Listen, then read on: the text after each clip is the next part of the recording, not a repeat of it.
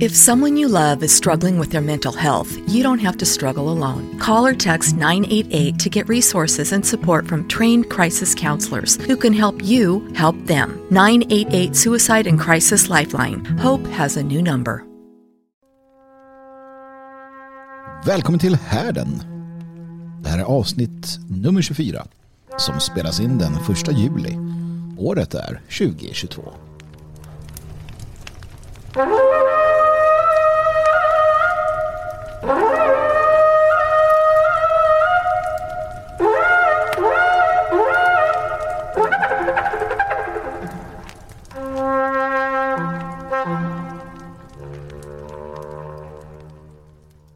Morgon. varmt välkomna allihopa. Vad härligt att vara tillbaka. Härligt att vi eh, ska sitta ner här och eh, ha en härdens stund vid härden tillsammans. Härdens folk är samlat.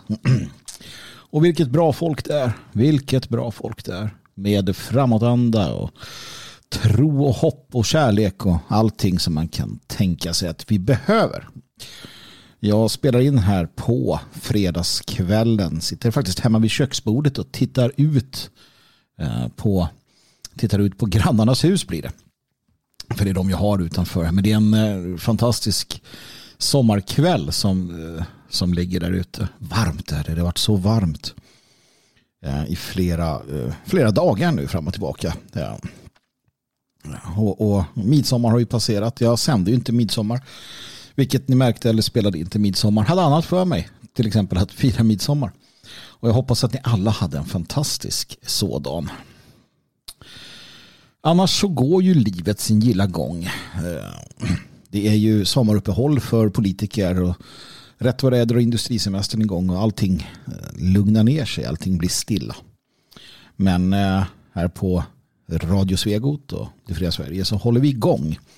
Om än, som sagt, med eh, halvfart ibland kanske. Det behövs. Det behövs. Jag känner mig rätt eh, utpumpad. Jag satt och pratade med en, en person här. Eh, och kom fram till att man inte haft så att säga semester på, på länge. Jag brukar komma fram till det här med Dan också när vi pratar om det. Att eh, man, det här att, att koppla ner och koppla bort fullständigt, det, det händer liksom inte. Ja, och, det, och det gäller väl nog inte bara mig va? Även om, även om det, det jag håller på med gör att man, man, man är ständigt närvarande i medieflödet. Men det händer nog de flesta är det att alla har sina smartphones och alla har sina datorer och mail och allt vad det nu heter.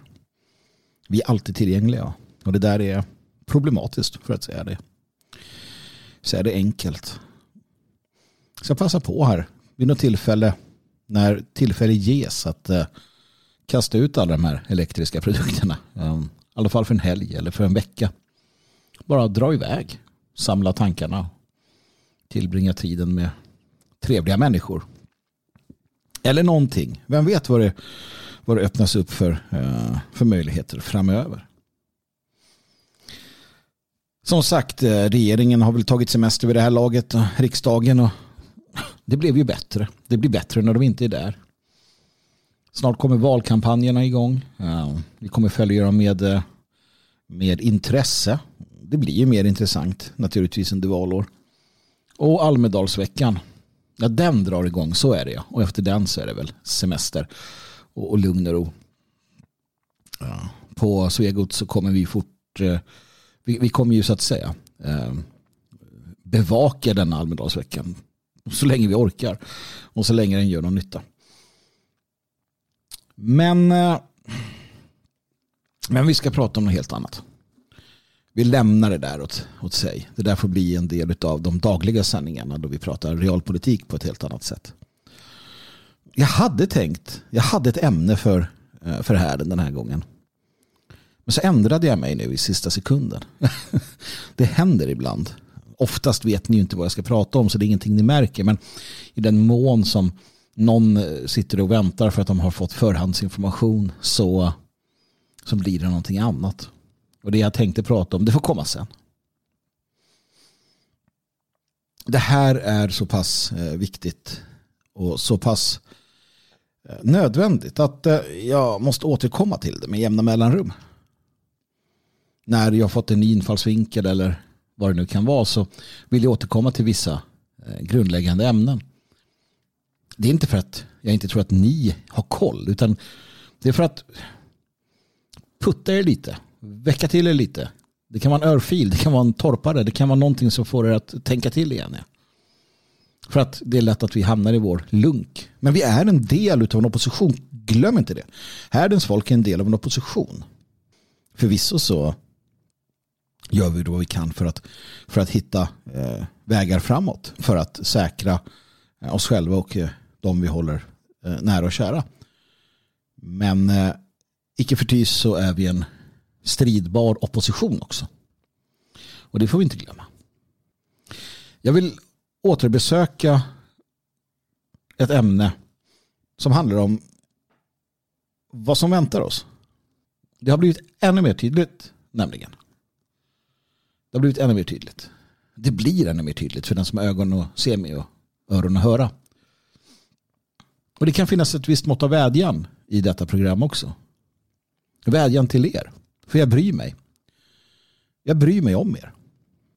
Och jag vet att ni bryr er om mig. Vi bryr oss om varandra. Den som inte bryr sig om någon av oss kan gå ifrån härden och gå ut i kylan. För det är inte intressant. Passar inte galoscherna, stick. Jag tillhör dem som in i det längsta fortsatte att förfäkta barndomens slagord. Alltså de slagord som jag växte upp med när jag var tonåring. Bevara Sverige svenskt stod klottrat överallt. Det fanns på affischer, det fanns på klistermärken och flygblad. Oh, jag minns de där flygbladen, jag minns doften av dem. När de kom hem, när, när jag fick hem klistermärken. Det är ett sånt här vackert minne, ett sånt här minne som gör en tårögd. Jag var 12 år gammal tror jag. När jag första gången fick en sändning av BSS klistermärkena började sätta upp.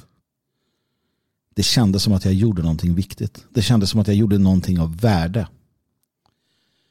Och det var en fantastisk upplevelse. Fantastisk upplevelse. Jag blir rörd när jag sitter här. Jag får, får tårade ögon. Det var länge sedan. Det var länge sedan. Jag sprayade BSS också. Med sprayfärg på tunnelfundament och liknande. Bevara Sverige svenskt. Det var vårt eh, slagord. Det här är början på 90-talet. Slutet på 80-talet.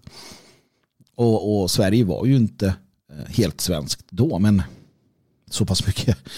Långt mycket bättre än idag. Det, det, unga svenskar idag kan inte minnas det som jag minns en tid och inte var och varannan hette Ahmed eller Mohammed eller Aisha eller vad de nu heter. Mångkulturen eh, var inte ett etablerat faktum som man växte upp med. Det fanns men det var inte alls som idag. Sverige var svenskt, faktiskt. Och jag har hållit fast vid BSS in i det längsta. Jag har, har så att säga hållit hårt i det. Bevara Sverige svenskt. Men eh, det är nog med det nu. Det, det är över. Det är slut. Jag måste vara, och det måste ni också, vi måste vara i fas med vår egen samtid. Vi kan inte kommendera arméer som inte finns. Vi kan inte dra upp strategier utifrån en, en påhittad uh, verklighet. Det duger inte. Vi kan inte leva i det förgångna. Och vi kan inte formulera ställningstaganden utifrån en dröm. Jag vet att ni kan hantera detta och det är därför som jag känner mig trygg i att berätta det.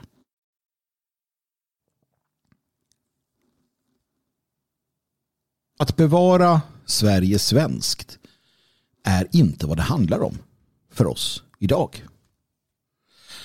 Och ska vi vara ärliga så har du inte gjort det på ganska lång tid. Det kanske inte är någon nyhet för dig. Framförallt för er yngre så är det nog ingen nyhet att, att Sverige inte är svenskt. Men vi är gamla stötar, och nu är jag inte särskilt gammal, men i alla fall, har väl någonstans fortsatt att hålla den drömmen, den döda drömmen vid eh, vårt bröst. Jag, jag har ju sett det också. Det, det, det, det har jag. Och det, här, det här har jag liksom i omgångar ändå erkänt också. Men, men man har ändå mumlat att Sverige ska bevara svenskt. Men det är inte den uppgiften vi har. Ja, vårt uppdrag har ju förändrats i och med att Sverige har förändrats. Och som von Clausewitz påpekar så citat ingen plan överlever den första kontakten med fienden. Och vår plan gör det definitivt inte om vi bygger den på en död dröm. På en fel, falsk uppfattning av verkligheten. Och vi har tappat mark. Vi har varit tvungna att retirera. Den nationella oppositionen har inte varit i led med tiden. Vi, vi skrattar åt de konservativa för att sen vara som de konservativa i många fall. Jag menar inte att vi ska vara progressiva i onödan, men jag menar att vi måste vara i led med tiden. Vi måste förstå vart vi är någonstans. Och det är inget roligt. Och bita i det sura jävla äpplet. Och vi har varit tvungna att retirera. Faktum är ju den att den nationella oppositionen egentligen inte har lyckats med att hindra en enda främling att passera gränsen. Rent faktiskt så har vi inte lyckats bevara Sverige svenskt. Och då får man gå tillbaka till ritbordet. Då får man fundera över vad vi har misslyckats med. Ta polariseringen mellan män och kvinnor som vi ser i samhället. Vi kan tycka att det är fel. Vi kan tycka att eh, vänstervridningen hos en, jag ska inte säga majoritet av kvinnorna, men vänstervridningen hos kvinnorna som i vart fall lyfts fram i undersökningarna. Att det är tokigt, att det är fel och så ska det inte vara. Men det är ju så. Och då måste vi fråga oss varför. Vad är det vi missar? Vad är det vi gör fel? För att tittar vi historiskt sett så har nationalismen varit en eh, magnet för eh, kvinnliga väljare. Så någonting är det. Det är värt att titta närmare på. Också våra förståelse för Sverige och, och svenskheten och identifikationen kan vara värt att titta närmare på. Vi vet vad som är rätt och vi vet vad som är fel. Vi vet att eh, Per Engdahl, den eh, namnkunniga nationalistledaren i Sverige redan på tidigt 80-tal tror jag det var, formulerade idén om att det var dags att sluta prata om ras och börja prata om andra saker. Någonting som BSS och sen då Sverigedemokraterna plockade upp. Han såg denna problematik tidigt. Och nu måste vi såklart kunna se skillnad på olika, ja, olika forum. När jag pratar med er i Härdens folk så kan jag prata ras. När jag pratar med andra så kan jag göra det. Men vi kanske som opposition måste eh, tänka om. Parlamentarismen och partiväsende, hela den saken också.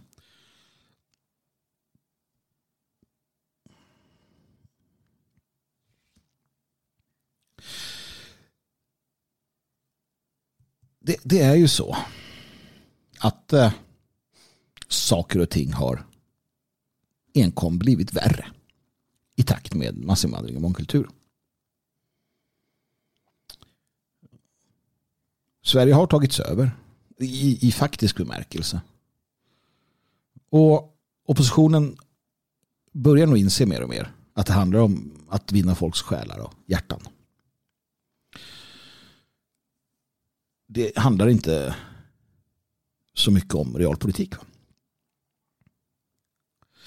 Att Sverige inte är Sverige inser vi när vi ser oss omkring. När vi spänner öronen och lyssnar på sorlet från gatubilden. Vi är i majoritet som svenskar men det är på väg att förändras och det är på väg att förändras väldigt snabbt. Och i förorterna så tappar myndigheterna kontrollen allt mer. Rekord i skjutningar etc. har vi ju. Vi måste laga efter läge. Vi måste förstå vad vi har emot oss. Sverige AB är inte vår regering. Svenska polisen är inte vår polis. Sociala myndigheter är inte våra sociala myndigheter. Precis som att Tensta, Rinkeby, Rosengård etc. inte är våra stadsdelar. Faktiskt inte vårt land i den bemärkelsen att det inte är ett territorium som Sverige, svenskarna behärskar och äger.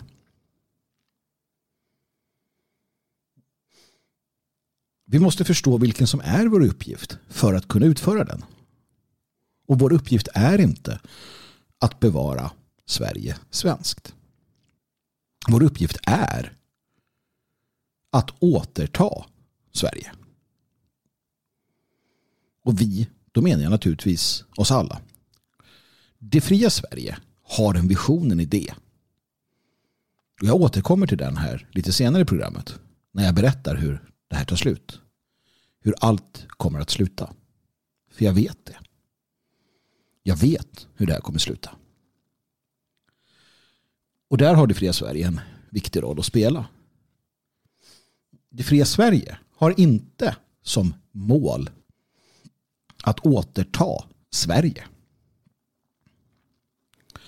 Det fria Sverige har som mål att skapa förutsättningarna att samla människorna att formulera och på olika sätt och vis eh, finnas som en stabil grund för dem som kommer att återta Sverige.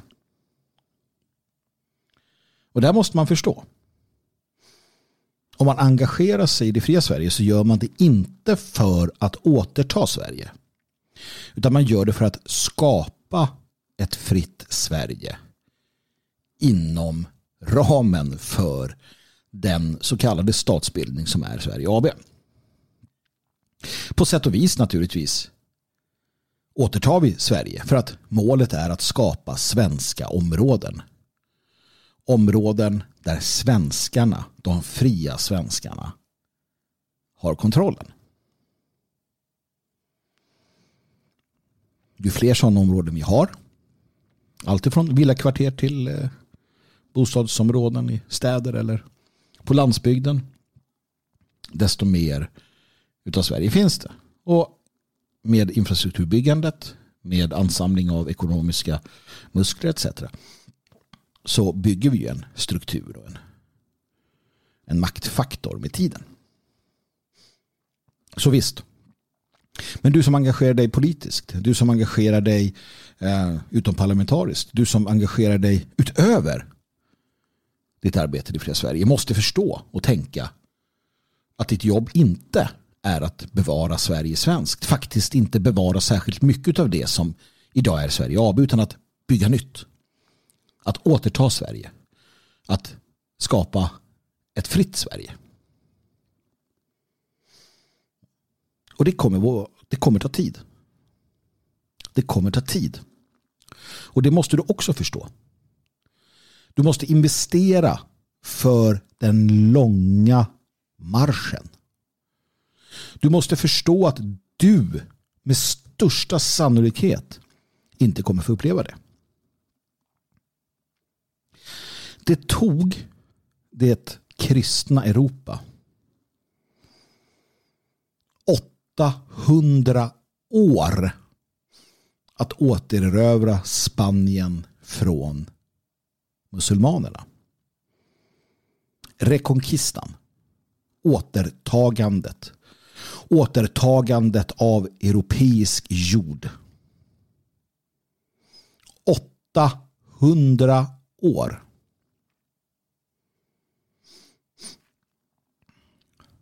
Det måste man förstå. Man måste förstå att det här är inget som nödvändigtvis avgörs i brådrasket.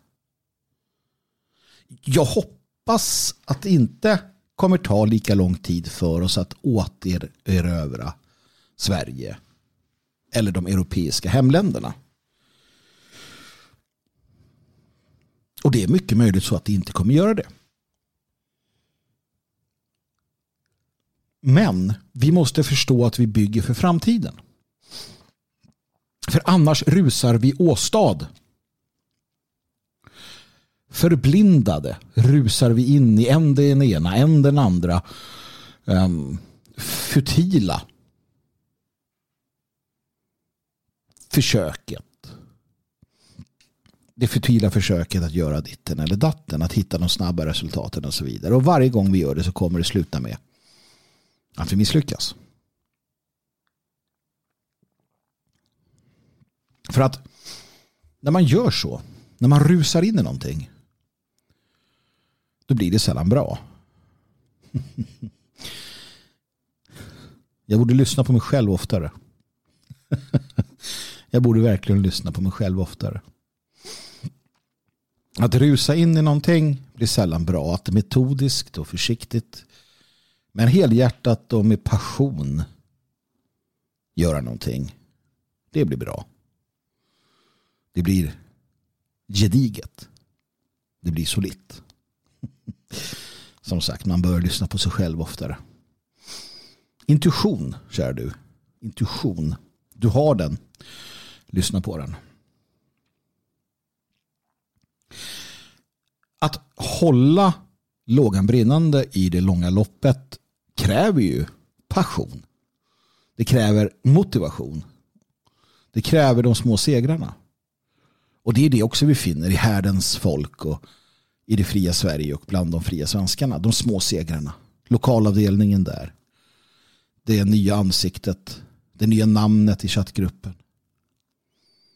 Den eh, fantastiska sommarfesten. Huset Elgarås. Nästa hus som byggs upp. Alla de där sakerna är småsegrar. Eller det förändrade samtalet i samhället. Hörde senast idag en som berättade hur, hur hon eh, kunde höra på ett helt nytt sätt människor prata med varandra. Lite mer öppet.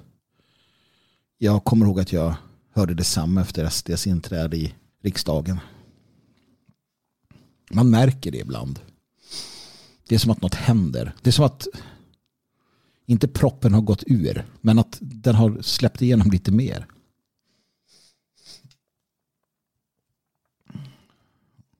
Jag vet inte hur lång tid det kommer ta. Men jag vet att det är flera steg på vägen med största sannolikhet. Och det är det jag vill prata om här fortsättningsvis efter läsarbreven. För att vi vet hur det kommer sluta. Och det kan mycket väl hända under vår livstid. Och det är det vi måste ha som första prioritet. Det är det som du måste ha som första prioritet. Och när vi tittar på vad som kommer hända så vill jag att du tar en sak till hjärtat. Jag vill att du fokuserar på en sak som är väldigt viktig när vi går vidare sedermera. Och det är att du inte är eller ska vara en ö. Jag har varit inne på det här tidigare. Ensam är stark har jag också stoltserat med själv. Ensam är ensam. Och när vi är ensamma så är vi inte starka. Det är därför samhällen växer fram.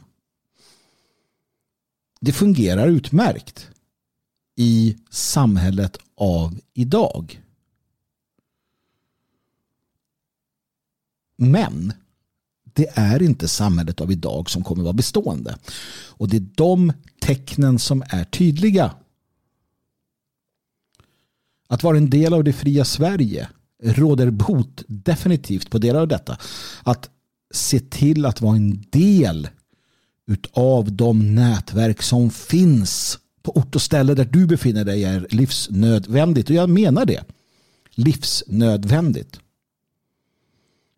Och att sen titta vidare på din egen situation, privat och personligt. Ställa dig framför spegeln. Eller när du går och lägger dig, inventera ditt liv. Det är av, av största vikt. För att vi vet hur det kommer sluta. Och snart ska jag berätta hur det kommer sluta. Och om du inte förbereder dig på hur det kommer sluta så kommer du att förlora. Och om för många av er förlorar, om för många av oss förlorar, så kommer det fria Sverige förlora. Då kommer den nationalistiska oppositionen förlora. Och då är det slut. Då är det slut. Och det går jag inte med på. Så det handlar inte om dig, kära, kära lyssnare. Det handlar inte om dig. Om dina personliga behov eller din personliga vilja. Nej, du ska inte ge upp den. Det är inte det jag är ute efter. Men du måste ställa dig lite över den. Du måste titta utifrån ett annat perspektiv. Du måste iklä dig en tjänstgörande mantel om du så vill. För vårt uppdrag är att på sikt återerövra Sverige. Och det gör vi genom att skapa de bästa förutsättningarna. Och det gör vi genom att framför allt klara den situation som kommer. Det handlar om att när slutet kommer, och det kommer, så är det slutet för denna världsordning. Inte slutet för oss och vår opposition. Utan det som återstår då, när allt detta händer, det är jag ska se om jag citerar Stenmark eller var det Wassberg. De sa att man får gå ut hårt och sen öka.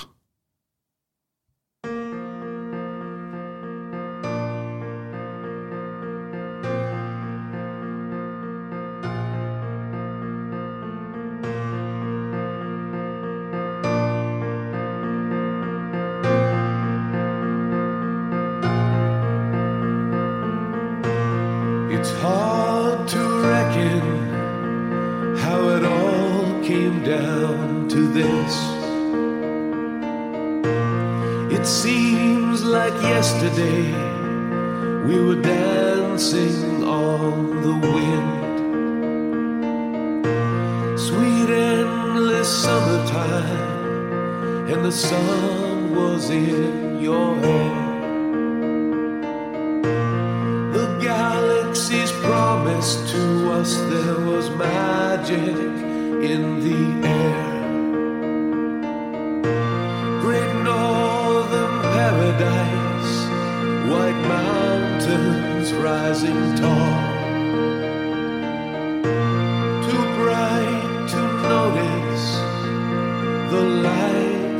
child for all.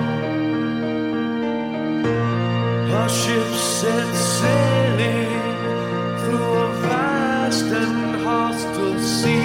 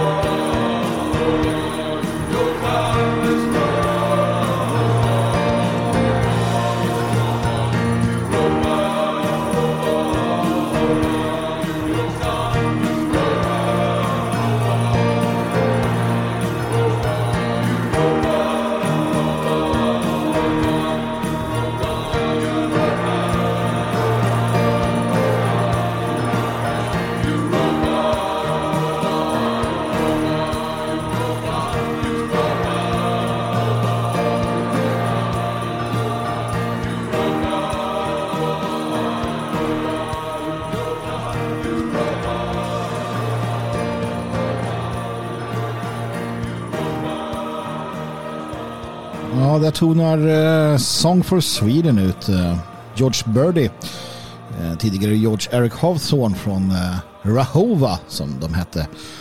Nu med bandet Überfolk.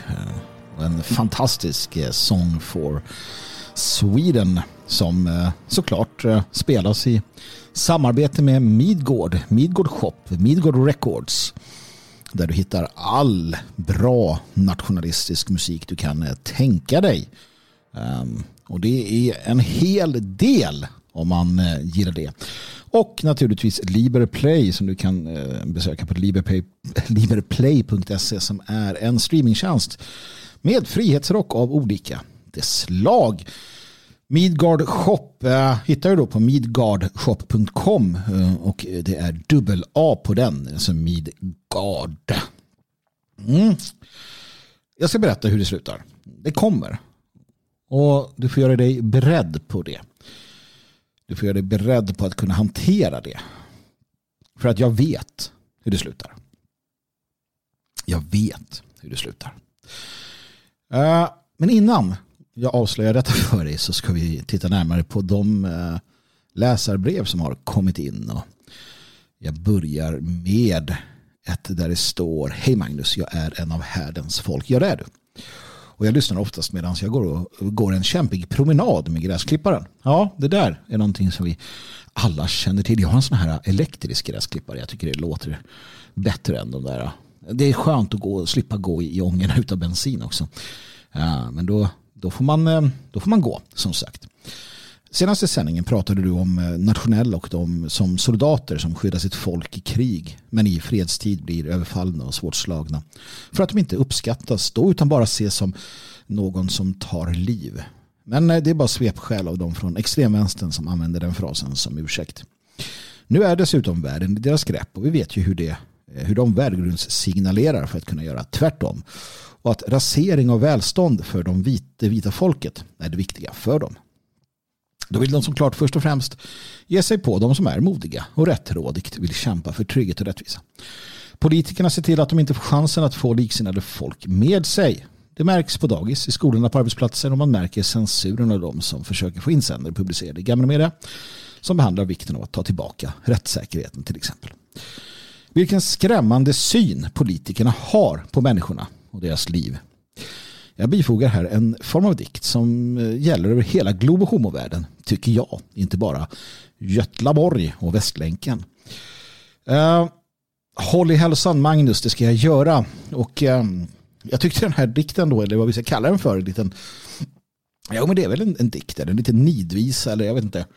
Uh, kommer från något som heter, jag vet inte om det är Facebook eller någonting, stoppavästlänken.nu, det var väl den är väl på plats nu tror jag. Så. Men jag gillar den här.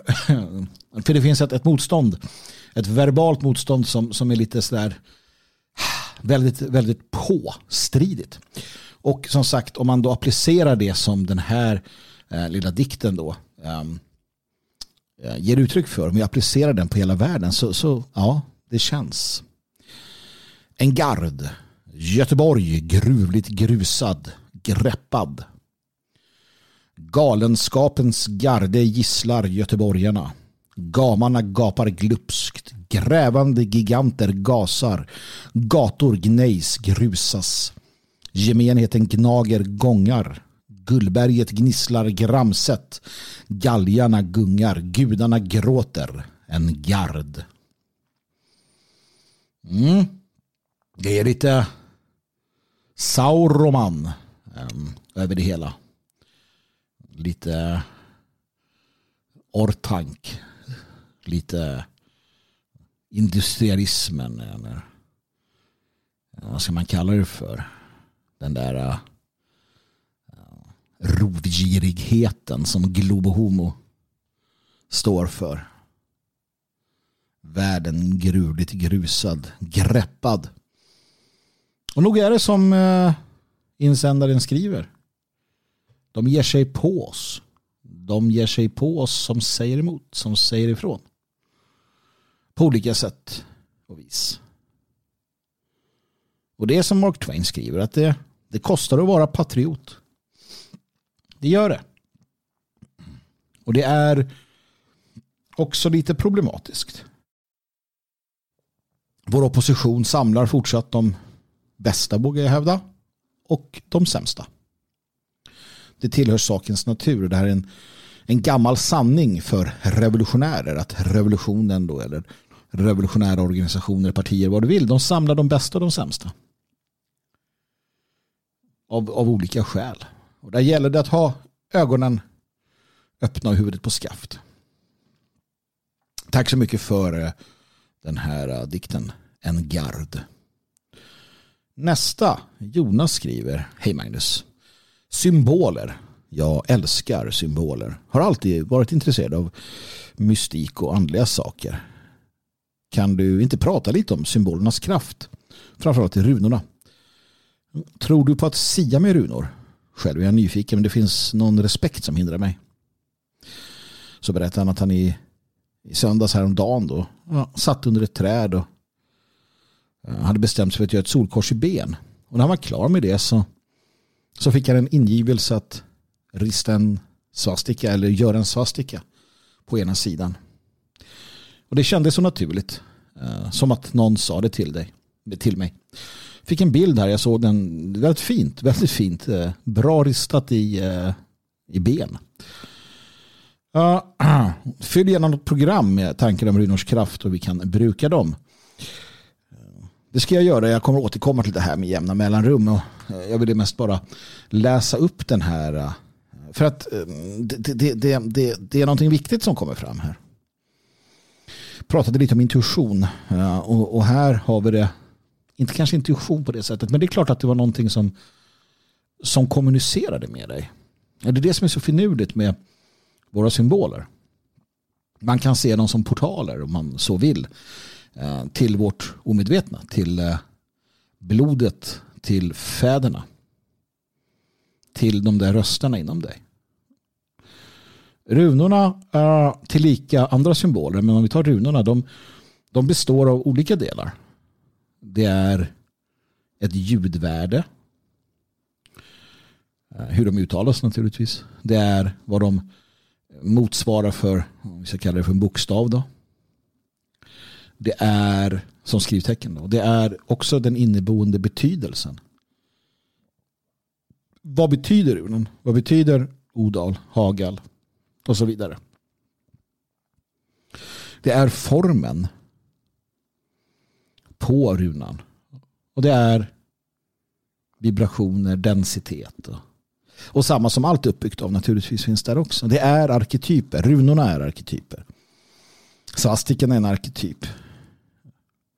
Precis som att eh, gudarna är arketyper i vårt omedvetna. Och en arketyp är levande i sig själv. Oberoende av oss. Men enligt mig beroende av vår ras. I alla fall som manifestation i denna värld. Utan vår ras så kan inte vår ras arketyper meddela sig eller manifestera sig.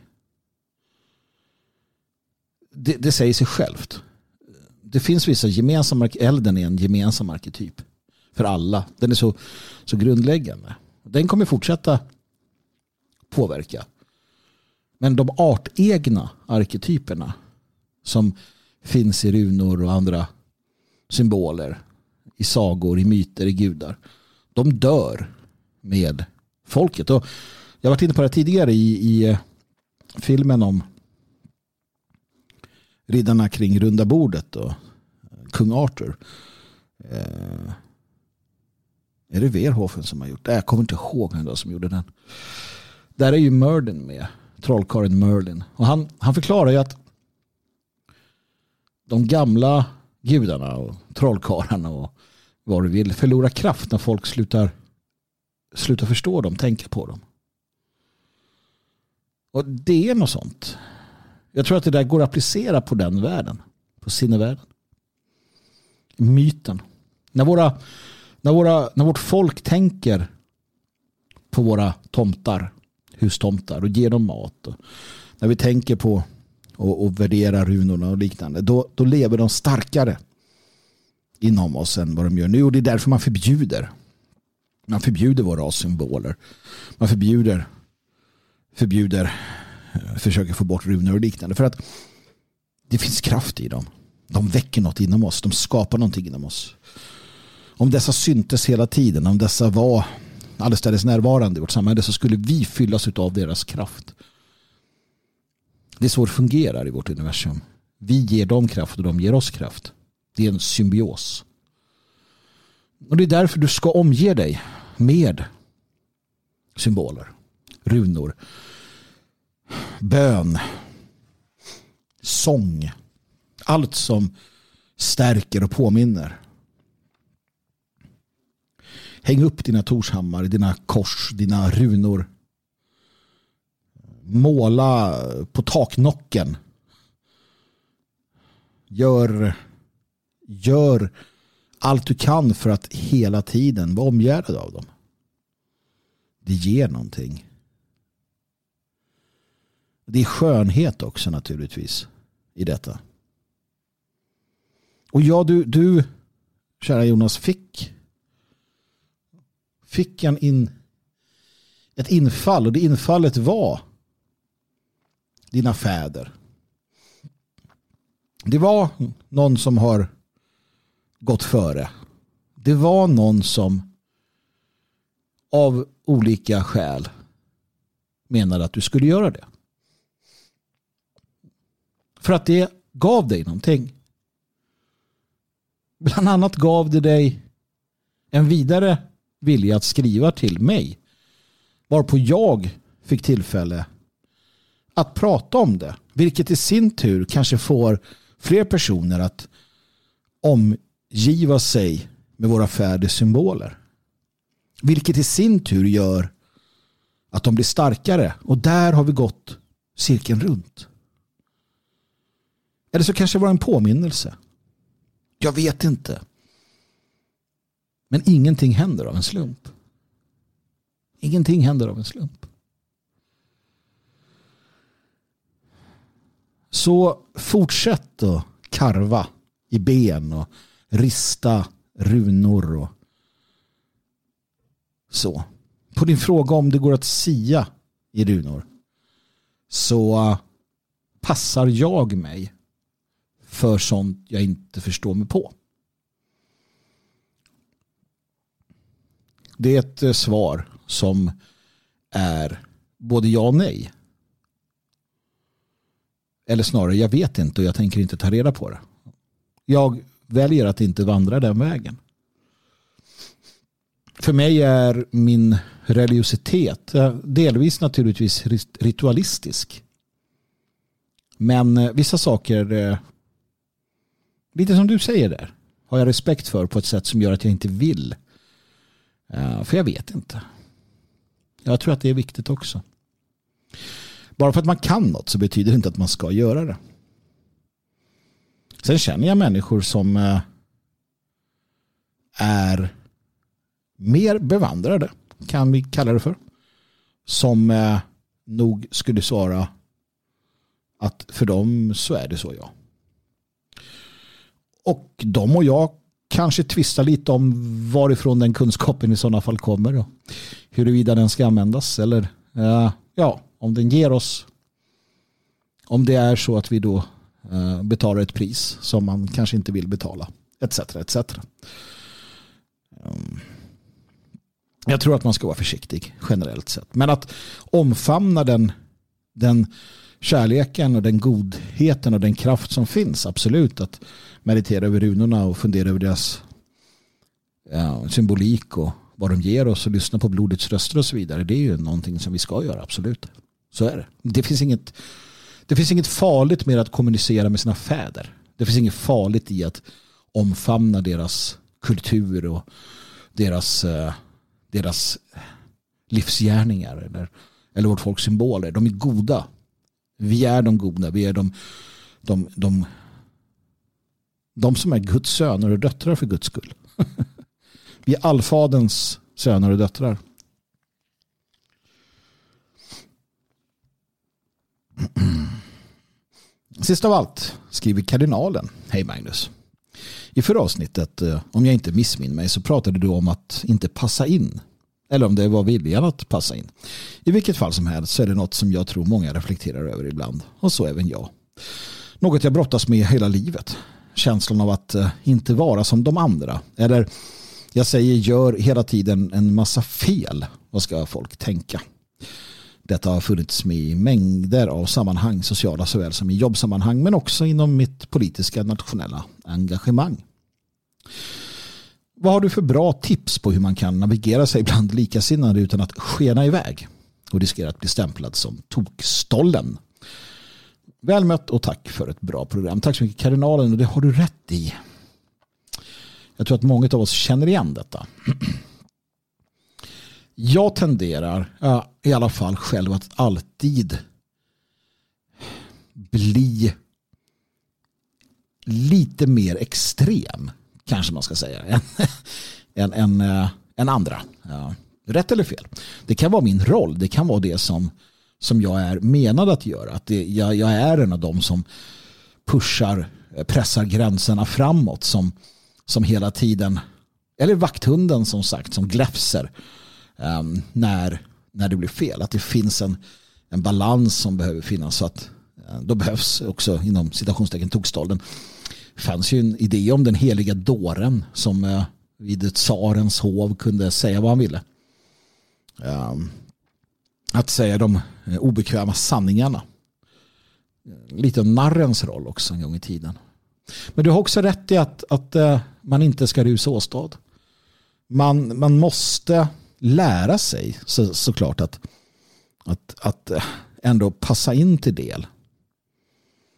Det är svårt att veta exakt vad du menar eh, med att bli stämplad som tokstolle. Det kan ju betyda olika saker för olika personer. Men eftersom du tar upp det så känner jag att du ändå själv vet. Och där tror jag att det mycket handlar om att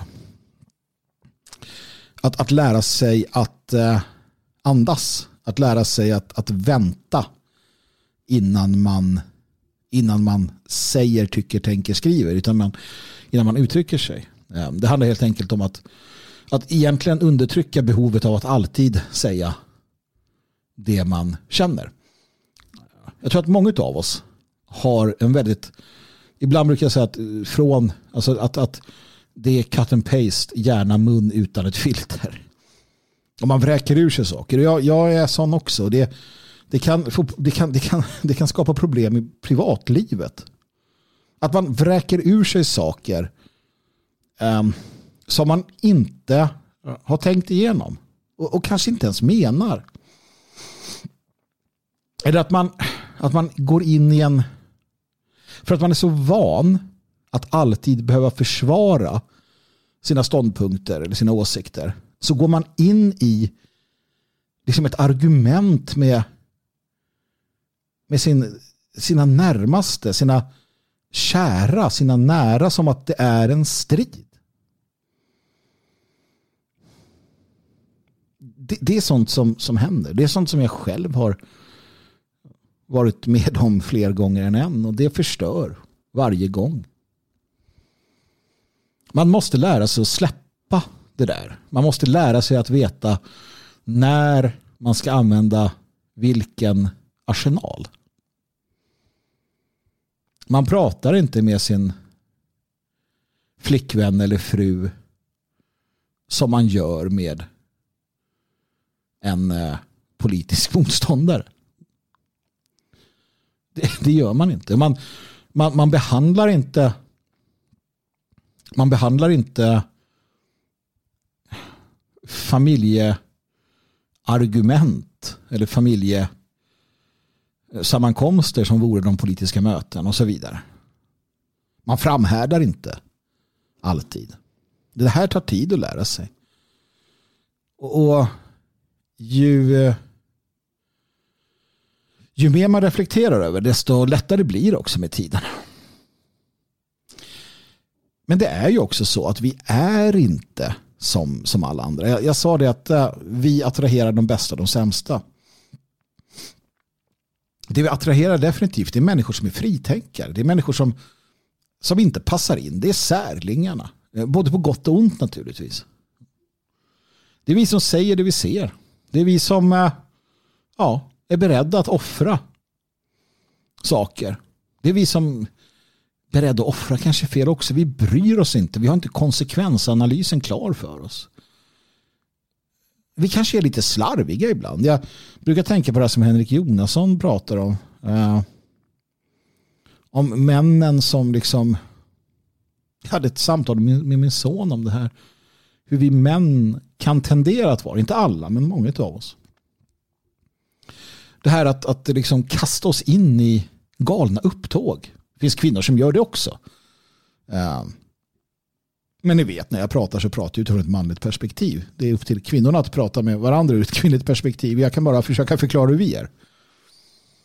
Och vi kan eh, göra det slänga oss in i galna upptåg bara för att, helt utan anledning, med en passion som, som är eh, obeskrivlig. Det kan vara allt från att klättra i berg eller till klättra i träd och allt möjligt tokigt vi hittar på. Det här har ju varit en del av den, den, den, det, det, det folk vi är och den faustiska anden och så vidare. Man kan också ha en, en, och jag har det till del också, en sån här äh, ganska ödesmättad syn som, som uh, allting är väldigt stort. Allting är väldigt viktigt och allvarligt. Um, och det där också då kan återspegla hur, hur ett samtal med någon som står en nära eller en, en konflikt som egentligen inte var eller behövde vara en konflikt. Hur den kan urarta på grund av att man själv inte har förmågan kanske att, att skilja skilja på när det är liksom den här politiska striden man ger sig in i och, och faktiskt bara en, en insikt om att man har gjort bort sig. Att man, att man är strid, man ska vara stridbar hela tiden. Framhärda att man har rätt hela tiden. Sådana saker. Det, det är sånt som förstör relationer, både vänskapsrelationer och kärleksrelationer. Och befinner man sig på frontlinjen, befinner man sig, och för att använda militär, eh, militär symbolik eller allegori, befinner man sig hela tiden i en, en, en, frontlinje där det verbala, där det hela tiden är strid på kniven. Det är hela tiden det storvulna, det är hela tiden det ödesmättade. Ja, då blir man skadad av det. Och det måste man förstå. Och det kan sitta nog så långt inne, för det är en del av det. Att man inte ser sig själv som delvis defekt. Men gör det. Erkänn det. Erkänn att du är delvis defekt. Och fundera på hur du ska hantera det. För hur gör man det? Ja, ibland så handlar det om att eh, helt enkelt hålla käften. Helt enkelt eh, inte framhärda. Att lyssna. Att uh, lyssna med respekt. Att säga jag hör vad du säger. Att säga jag gick för långt. Att säga förlåt. Det tror jag är en, en, en, en viktig sak. Och för oss blir det liksom ännu viktigare. Jag vet inte om jag svarar på din fråga eller om jag bara liksom flummar iväg nu kardinalen. Men, men så är det. I alla fall enligt mig. Och det är att, att tänka en eller två gånger.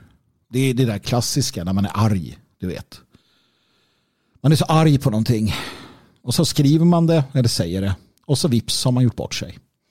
Istället för att skriva det. Gärna i ett så här textdokument som inte går att skicka någonstans. Och sen skriva av sig och sen, sen låta det vara. Gå och ta en bit, en bit luft säger man inte. En nypa luft och sen läsa det igen. Då. Eller det här att man inte ska ringa eh, personen eller vad det nu är i frågan när man är arg. Utan man låter det gå ett tag. Eh, det, det är viktigt. Det är viktigt för att vi vill ju inte vara tokstollen. Vi vill ju inte vara eh, den som skenar iväg. Och, och det är inte så mycket för egentligen om vi ska vara om vi ska vara uh, sådär hårda så är det ju inte så mycket för vår egen skull. Utan det är ju för den större sakens skull om inte annat. Det vill säga att vi som opposition behöver alla våra ambassadörer så skärpta som möjligt. Inte som tokstollar. Det kan komma en tid för tokstollarna. Absolut. Håll tokstollen stången så länge. Och bli den bra ambassadören. Inte för din egen skull. För vår skull. För våra barns skull. Och det kanske är lättare att se det så. Man tänker att det spelar väl ingen roll vad folk tycker om mig. Nej. Men det spelar en jävla roll vad folk tycker om oss. Om härdens folk. Vi vill inte ha tokstollar som säger sig tillhöra härdens folk. Vi vill inte ha tokstollar som säger sig vara fria svenskar. För det drabbar oss alla. Illa. Så för den sakens skull så kanske det är lättare att hålla tand för tunga. att vara ödmjuk fast man vet att personen i fråga kanske har fel och man själv har rätt. Eller att förstå att nej, här har jag fel. Eller det här är onödigt. Och sen vara större än vad man kanske har varit i andra fall. Så tänker jag kring det. Och eh, hoppas att du kände att du fick någonting vettigt av det. Nu så är det snart dags för mig att berätta hur det hela kommer sluta. Men innan jag gör det så ska vi lyssna på lite musik. Om du vill skriva till mig så skriv till Magnus Härd at protonmail.com tror jag att det är. Nu hittar jag inte den mailadressen. Magnus Härd at protonmail.com precis som Magnus Härd alltså Härd med H-A-E-R-D. Fråga om vad du vill. Kasta ut funderingar om vad du vill. Skicka bilder på täljda ben eller ja, alltså inte täljda ben om du är en galen mördare. De vill jag inte ha. Det vore ju sinnessjukt. Um, vad som helst, hör av dig om du vill någonting. Uh, och så ska jag snart nu då äntligen få berätta hur det kommer sluta. Uh, så att uh, lyssna på Freedom, Give Me Freedom. Så är jag strax, strax, strax tillbaka. Sometimes it feels like I ain't going nowhere. Can I these feelings of anger and despair? All I want is what is right for my family and my faith. There's no time to compromise. Extinction of our race. Extinction of our race. Freedom, give me freedom to do the things we know are right. Freedom, give me freedom. For freedom, I will fight. Freedom, I will fight.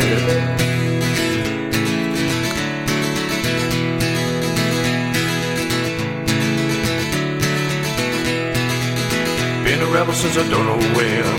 Wouldn't have it any other way. Now fight to the bitter end. Fight to have my say. Been known to go the length. Yeah, always see things through. All the lies you try to sell to me, well, I ain't no fool. I can see through you. Freedom, give me freedom to do the things we know are right. Freedom, give me freedom. For freedom, I will fight. Freedom,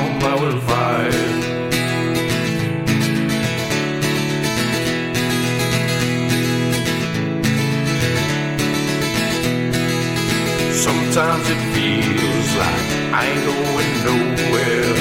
Can't hide these feelings of anger and despair.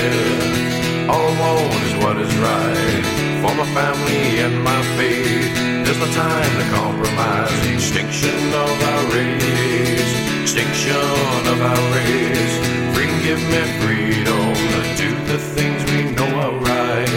Freedom, give me freedom. For freedom, I will fight. Freedom, I will fight.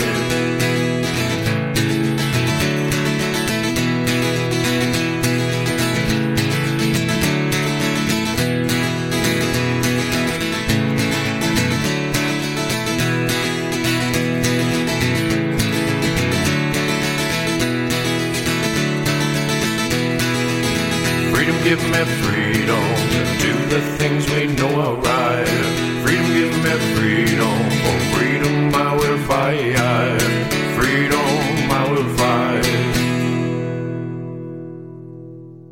Griffin, eh, Freedom Give Me Freedom i samarbete med Midgård, eh, recordmidgårdshop.com. Eh, mm.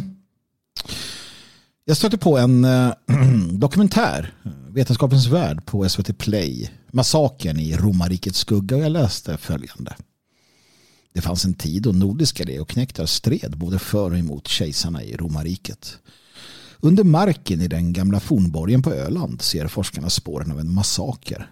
Unga som gamla har dödats utan urskiljning. Och ju djupare arkeologerna gräver i historien, desto tydligare blir kopplingen till den samhällskollaps som skedde i Europa på 400-talet. Fornborgen Sandbyborg på sydöstra Öland rymmer spår av en fruktansvärd massaker där invånarna dödades någon gång i slutet av 500-talet efter Kristus. En teori är att massakern var en del av en våldsam maktkamp på Öland under den turbulenta folkvandringstiden. Hur fruktansvärd den massakern var har den på ett världsunikt sätt frusit två ögonblick för 1500 år sedan. Först vardagslivet innan massakern och sen själva massakern. Och det var vad programmet handlar om. Väl värt att se. Och det finns saker i detta program som visar hur det kommer sluta.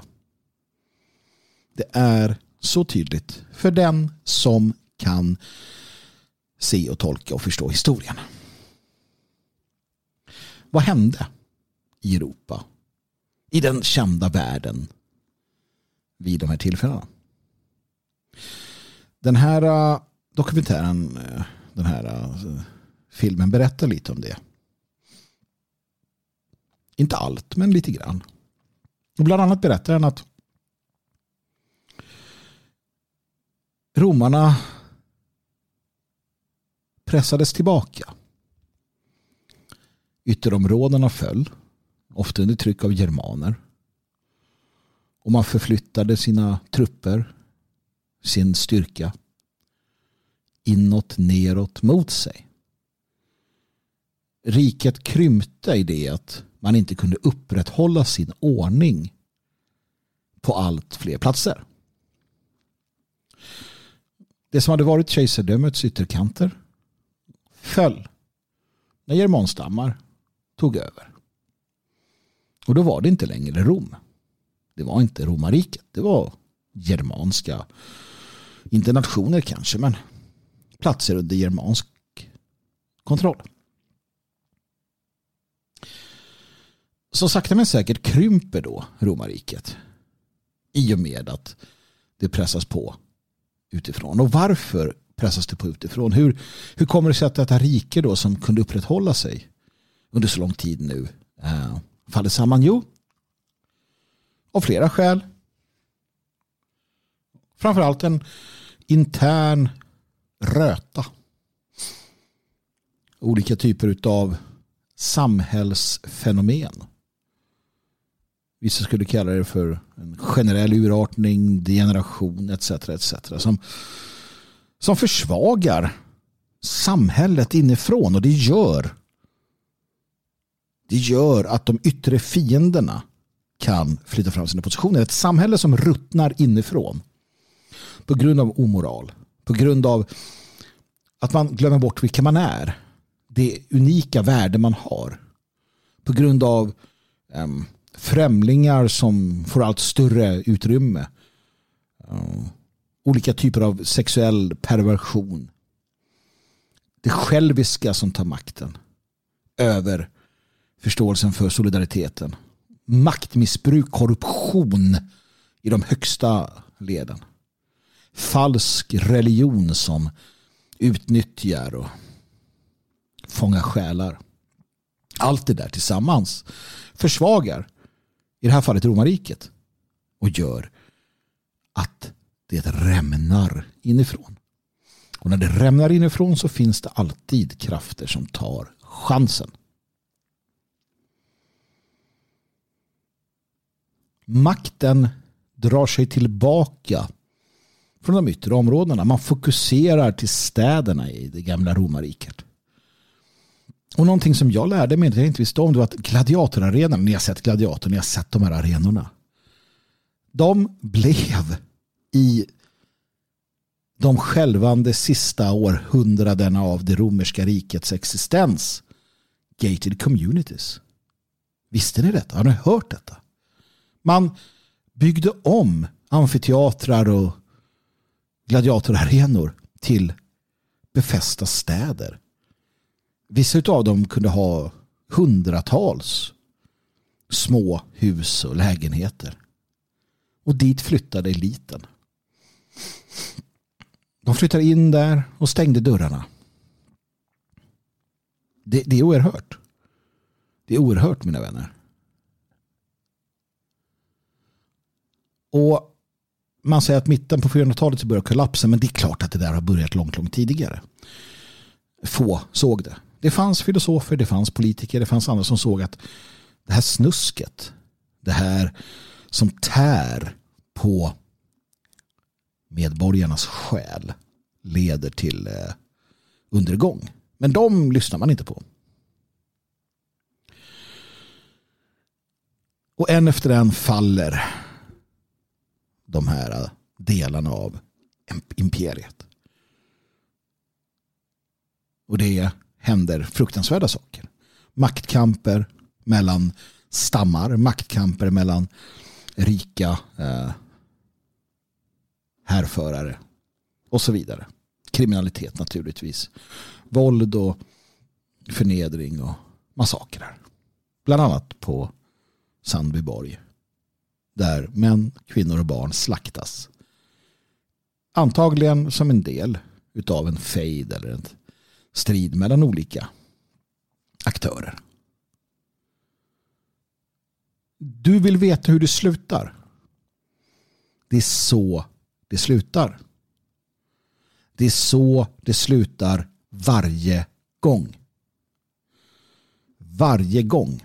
För jag lovar, och det här är det som är den springande punkten. Jag lovar att man satt i Rom eller andra städer i romarriket och tittade ut över sin lugna bakgata och hörde om krigsryktena. Man hörde om hur det kanske var uppror här eller där. Man hörde om att eh, i en annan stadsdel så hade det skändats kvinnor. Rånats, mördats, vad som helst. Och man tänkte att ja, ja, men det är ju där. Det är där, det är inte här. Det är inte där jag bor. Det är inte där min familj bor. Här är det ju tryggt. Titta, vi har ju, vi har ju trygghet kring oss. Vi har ju, vi har ju de här äh, soldaterna har ju en, en kasern här bara en, en, en bit bort. Det här är ingen fara. Gång på gång på gång genom historien. Och sen kommer de där jobbiga typerna som säger att eh, vi måste göra någonting. Det här går inte. Låt oss eh, göra bot och bättring. Låt oss eh, ta saker i egna händer. Vi kan inte lita på myndigheterna. Vi kan inte lita på kungen. Vi kan inte lita på prästerna. Kom igen nu. Puh, hörde du din, din hetsare där det är ju mitt liv. Jag har det ju så bra här. Min amfora är full med vin. Va? Jag vill inte. Nej då. För vi fattar aldrig förrän det är för sent. Det, det, är bara så. Vi fattar aldrig förrän det är för sent. Att det var för sent. Eller Somliga gör ju det. Och somliga agerar. Men de flesta blir varse när det händer. Ett bra exempel är ju de som som eh, vaknade upp till rysk invasion och robotangrepp i Kiev. Man var rätt säker där man satt. Att det kommer inte hända någonting. Och så händer det. Ett par timmar senare. Kriget i Jugoslavien. Pang. Det händer. Upptrappningen, uppmarschen var inte så där vansinnigt lång. Libanon.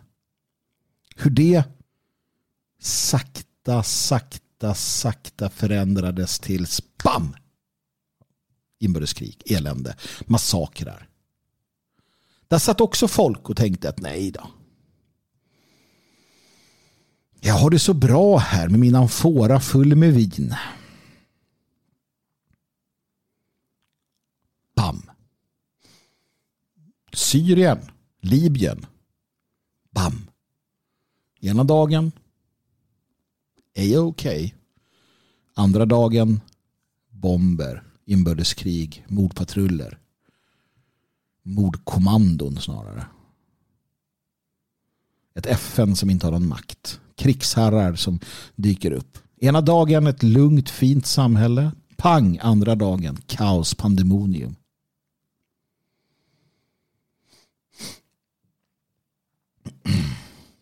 Det är det som är slutet.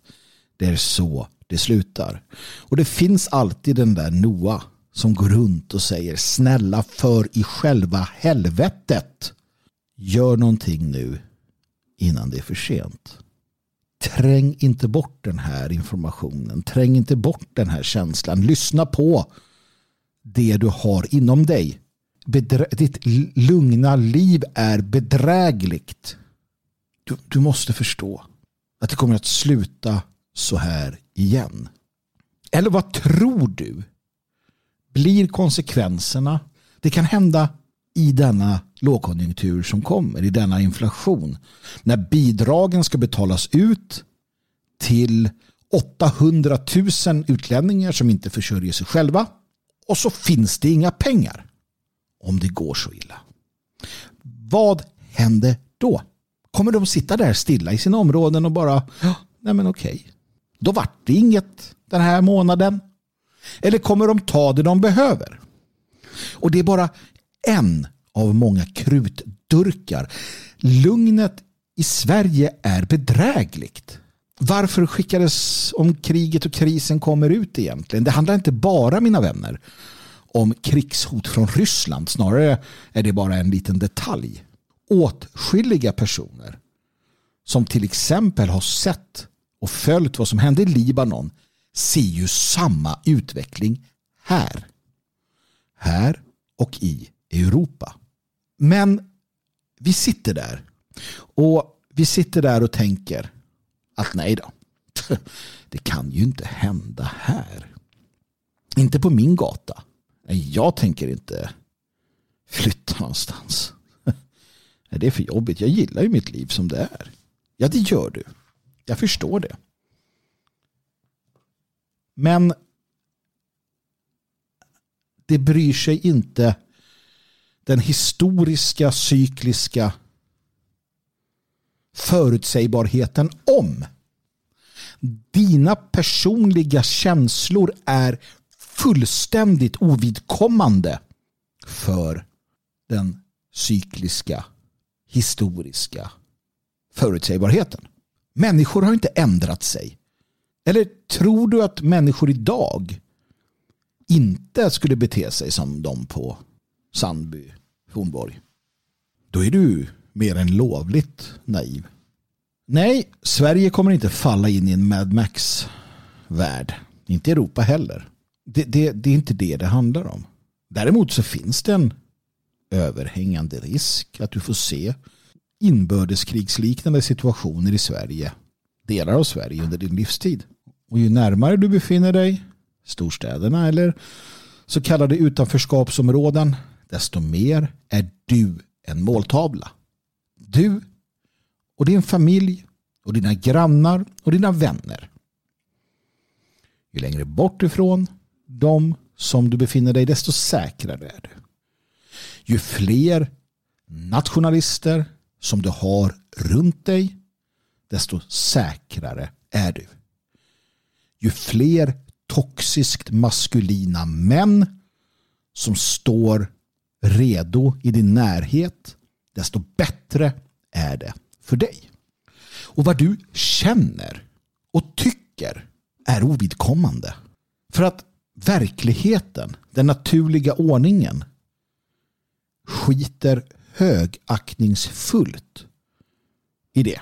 Det visar historien. Vi vet hur det kommer sluta. Och vi vet hur det kommer börja.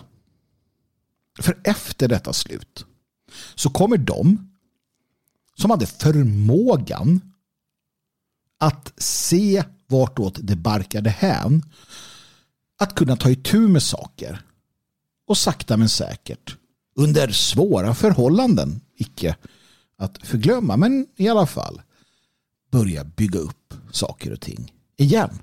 Och de som inte såg det komma, de kommer inte vara med. De såg det inte komma. Så det finns en naturlig, ett naturligt urval i detta. Och, och det är sorgligt i sig. Jag kan inte göra annat än att försöka att om och om igen upprepa detta. Och jag vet att ni som lyssnar ni förstår det här. Även om ni kanske inte alltid agerar på det. I alla fall inte så som jag vill och hoppas och tror att ni borde. Antingen gör ni små uppoffringar nu eller så riskerar ni att de offer ni tvingas göra sen är övermäktiga er. Eller kanske inte er utan era barn eller nära och kära.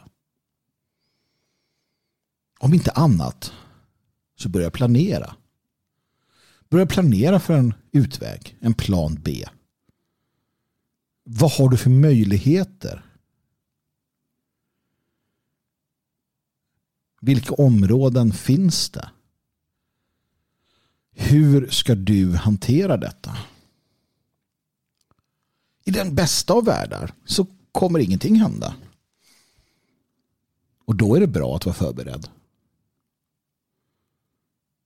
För det kan hända annat. Det är alltid bra att vara förberedd. Det är alltid bra att ha de där toxiska männen på din sida. Det är alltid bra att ha den där plan B levande. Det är alltid bra att eh, hitta de där sociala sammanhangen där du sen kan både få och ge styrka, skydd etc. Det är alltid bra att se över sitt liv, hitta de svaga punkterna. Och det handlar inte om vad du vill i detta. Och det är det jag menar. Det här att klara av att kliva bort från sig själv lite grann. Och förstå vad som faktiskt måste göra. Man kan inte förneka. Det är väl mer än lovligt naivt. Hur många historiska exempel på stadsstater, städer, civilisationer, kulturområden,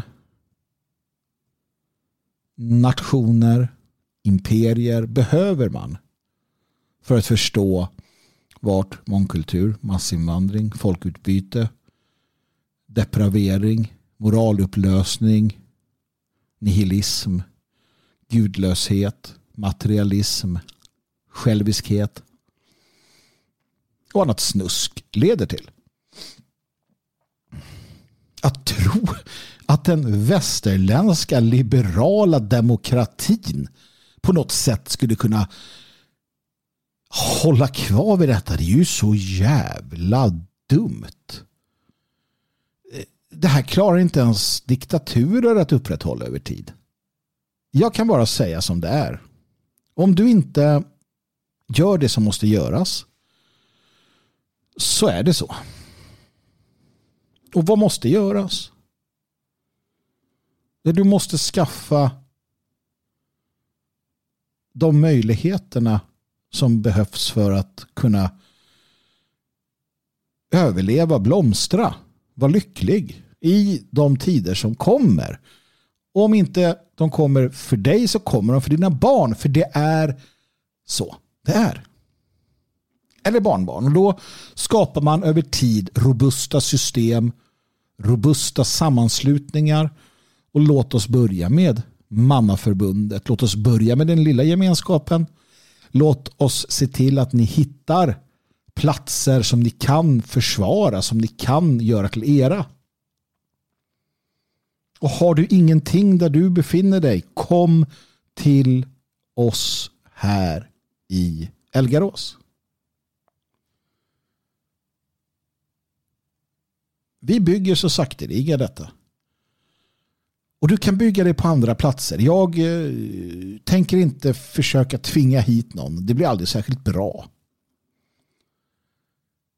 Men sitt inte för länge och vänta. För det har människor gjort. Det har människor gjort genom historien. Och det slutar aldrig väl för dem. Och jag vill av hela mitt hjärta att det slutar väl för var och en av er som tillhör Herrens folk, som är fria svenskar. Jag ber till allfader Gud, till alla goda krafter,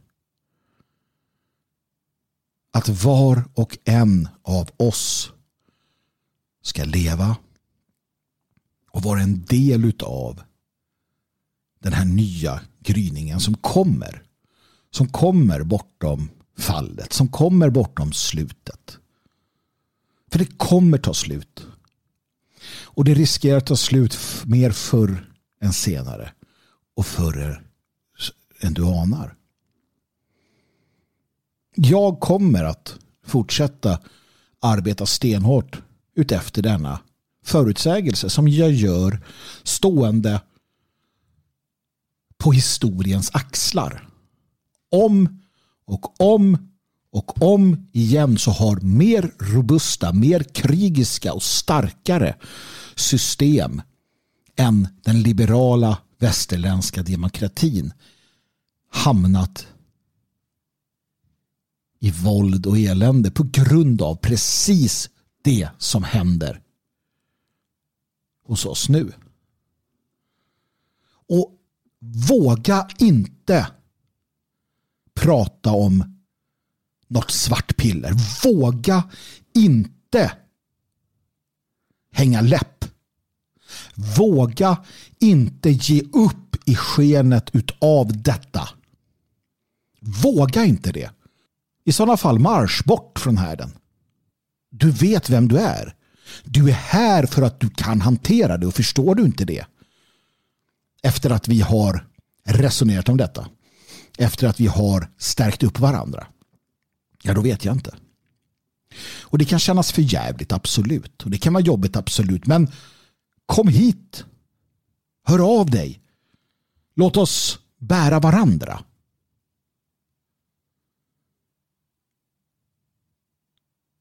Det kommer att gå dem väl som, som förbereder sig. Om du ska förbereda dig för, om du vill ha fred så ska du förbereda dig för krig. Om du vill ha lugn och ro, lycka, välgång, välstånd så förbered dig för det precis motsatta. Förstå att ensam bara är ensam. Förstå att det som hänt förr händer igen.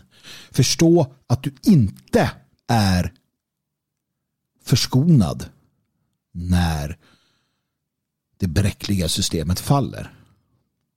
Ta ansvar för dig själv och för dina nära och kära. Och bli en del utav den storslagna framtid som faktiskt väntar vårt folk. Sist av allt, tack till Thomas, tack till kardinalen för era generösa donationer. Om du vill visa uppskattning på det sättet, swisha till 123 510 5762. Märk det med härden så att jag vet, så att vi vet att det är dit det riktas. Men framför allt framför allt gör det som måste göras. Bli en positiv och, och stark del utav det fria svenska folket. Vi kommer att stå fasta även när det skakar. Vi kommer att stå och gå knä om knä, axel vid axel. Våra toxiska män kommer att försvara kvinnorna och barnen. Vi är inte perfekta. Men vi gör det som måste göras för det vi håller kärt. Livets mening mina vänner. Att slåss med troll, befria prinsessor och döda varulvar. Det är att leva. Och glöm inte, sist men inte minst, ge aldrig upp.